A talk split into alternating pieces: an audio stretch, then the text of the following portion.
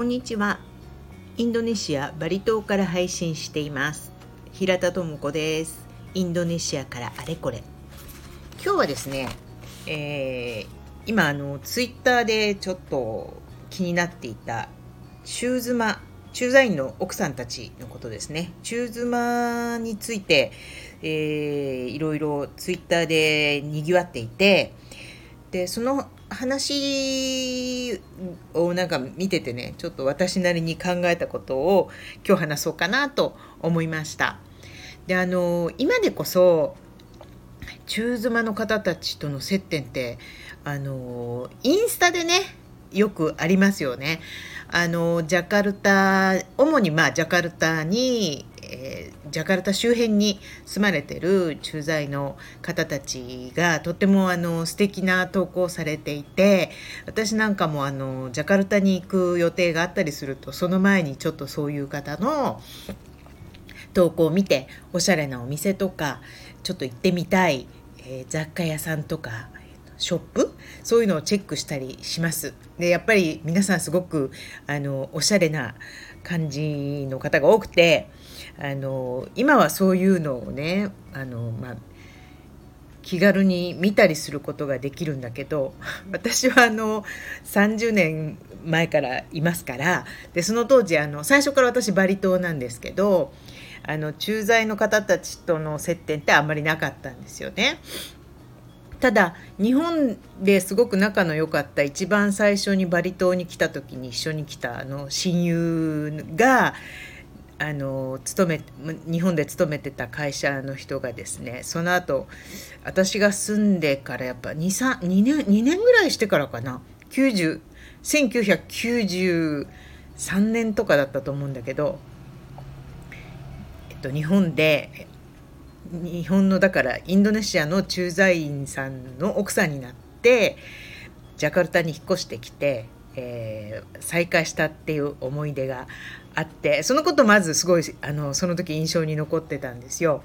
でなんでかっていうとうんなんかツーリストでその前私の友達とかと一緒にバリに来て私その時一緒にもう住んでたんでね、えー、2人を迎えて一緒にウブドとかテクテク歩いたりとかしたんだけどその後だからその2年経って急に駐在の奥さんとなってきた時になんかすごいって違うんですよねテンションが。で私その頃まだ独身だったしでなんかインドネシア人の、えーと、ボーイフレンドとか何人かいてみたいな話したらすごくなんかネガティブなことを言われたんですね。でどういうふうにネガティブかっていうとやっぱりあの何て言うんだろうな中身がないみたいなことを言われてすごいびっくりしたんですよ。で多分、うん、その当時のことを思い返すにまあ30代ですよね年齢的にはね。でその人これねあのすいません人によっての問題であの決して全てのあのそのカテゴリーの人が同じ考え方してるとは絶対私は思ってないんですけどその人の場合は多分、えー、自分の知ってるインドネシアの人っていうのはドライバーさんとか、まあ、会社のスタッフとかでで何をもって中身がないとか のなんか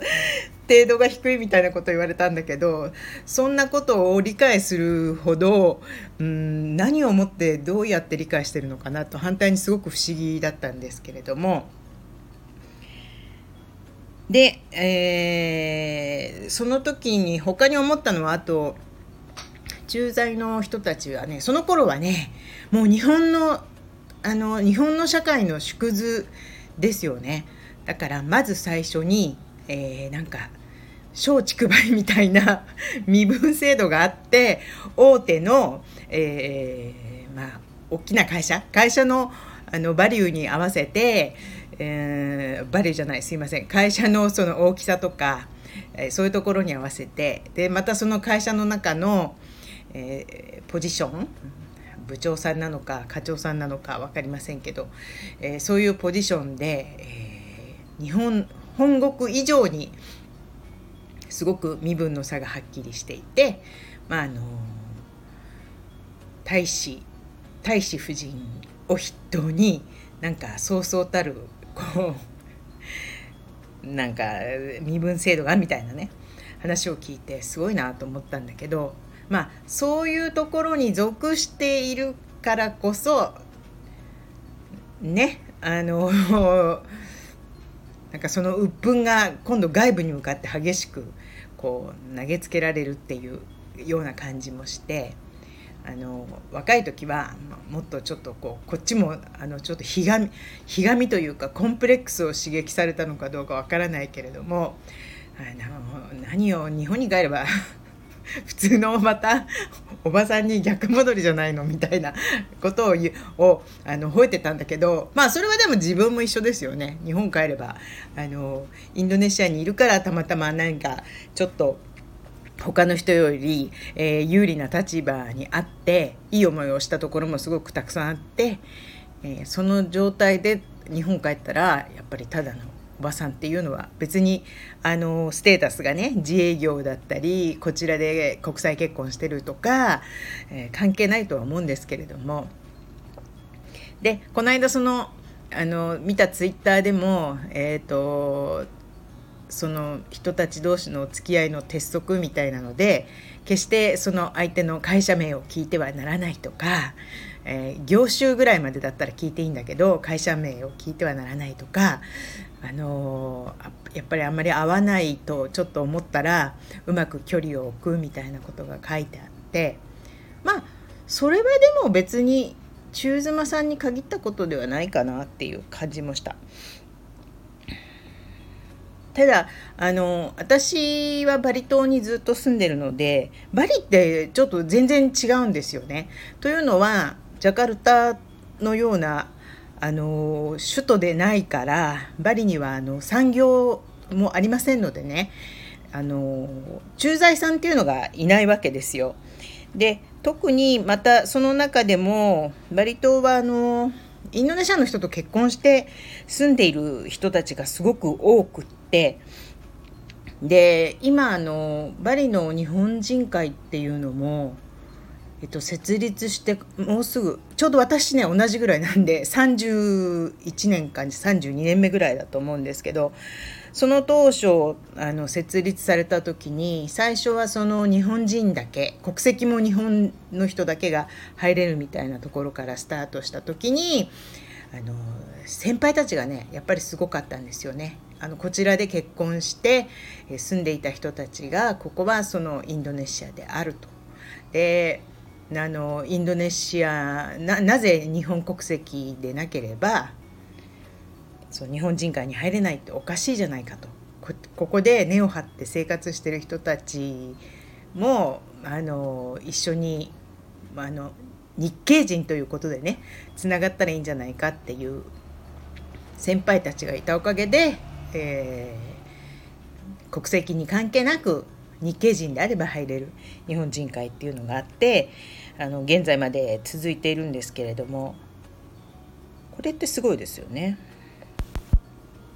であの私がまあ来た当時はそれこそインターネットもインスタグラムもソーシャルメディアもありませんでしたからインドネシアに来て、えーと、バリーに住むことになって、えーと何人かすごくあの大御所というか私たちのもうなんかその時点で在住20年ぐらいの先輩たちがいるってことは知ってたのでそういう方たちとはあの なるべく最初にご挨拶をしておこうと思って、えー、そういうふうにしました。ででもね私今でもすごく思うんですけどあの当時まあ日本人もねもっと少なかったっていうのもあるけど皆さんにすごくよくしていただいたんですよ私。で可愛がってもらったしあのそれこそお家にね遊びに行かせてもらって、えー、なんかこうアットホームな雰囲気を一緒に味わわせてもらったりとかしてるので、えー、自分がもうこんだけ長く住んでね今ねあのー、まあ子育てなんかもまあ一段落してじゃあ私バリ島に来始めた30代の、あの女の子とかをうちに呼んでもてなしてあげたりとかそういう精神的な余裕あるかなと思ったらなんかあまり自信ないんですよね。まあ、あのコロナとかいろんなせいもありますけどあのやっぱりでもみんな何があの嬉しいってこうねコミュニケーション取れたりとかなんかこう人に会う会う会ってエネルギーもらったりすることって多いじゃないですか。だからまああの今ちょっとこのコロナでね直接会ったりすることがなかなかはばかられることが多い中でやっぱりあの時代もうすでに古き良き時代かもしれないけれどもあのすごくねお世話になったなとあの90年代を回想してよく思います。あとやはりこの頃よく、まあ、この頃だけじゃないけどよく思うことはやはり私たち日本人はねあのここインドネシアにあの住まわせてもらってるわけなのであのとても私はねあの自分があのインドネシア大好きで聞いてるので特にそう思うのかもしれませんけどやっぱりインドネシアのに住まわせてもらってるってことを忘れないで生活していくことそれがすごく大切なんじゃないかなと思うんですよね。でそういう気持ちでいるとやっぱりあのいいことしか起こらないというかやっぱりインドネシアの人のあのいい面をたくさん見ることができるような気がします。でそれはそのなんだろう日本人同士のカップルの方にしろ、えー、こちらでインドネシアの人と結婚してる人で、まあ、あのバニなんか特に宗教宗教とか、えー、相手のあなんていうのかなバリの方以外の人もたくさんいるしいろいろな、えー、人たちがこう人種のるつぼっていうとちょっと大げさですけどそういうのをお互いに尊重しながらあの生活してるのがインドネシアのすごくいいところだなと思うので、えー、せっかくインドネシアに来たんですからその狭い狭いコミュニティの中だけではなくていろいろなところに顔をあの出してですねあのその良さを分かってもらえたらいいなと思います。今日はあの中島の話からちょっと話ずれちゃいましたけれどありがとうございました。今日も聞いていただいて何か質問や聞きたいことがあったらいつでもレターをください。ありがとうございます。